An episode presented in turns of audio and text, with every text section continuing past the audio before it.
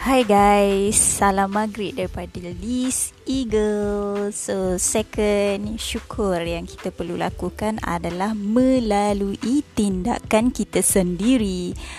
The first one is buatlah perkara yang memberi manfaat pada diri kita sendiri ataupun yang boleh growthkan diri kita sendiri. Antara salah satunya belajar benda-benda baru yang boleh mendatangkan manfaat yang besar dekat diri kita pada hari ini dan dalam jangka masa yang sangat-sangat panjang.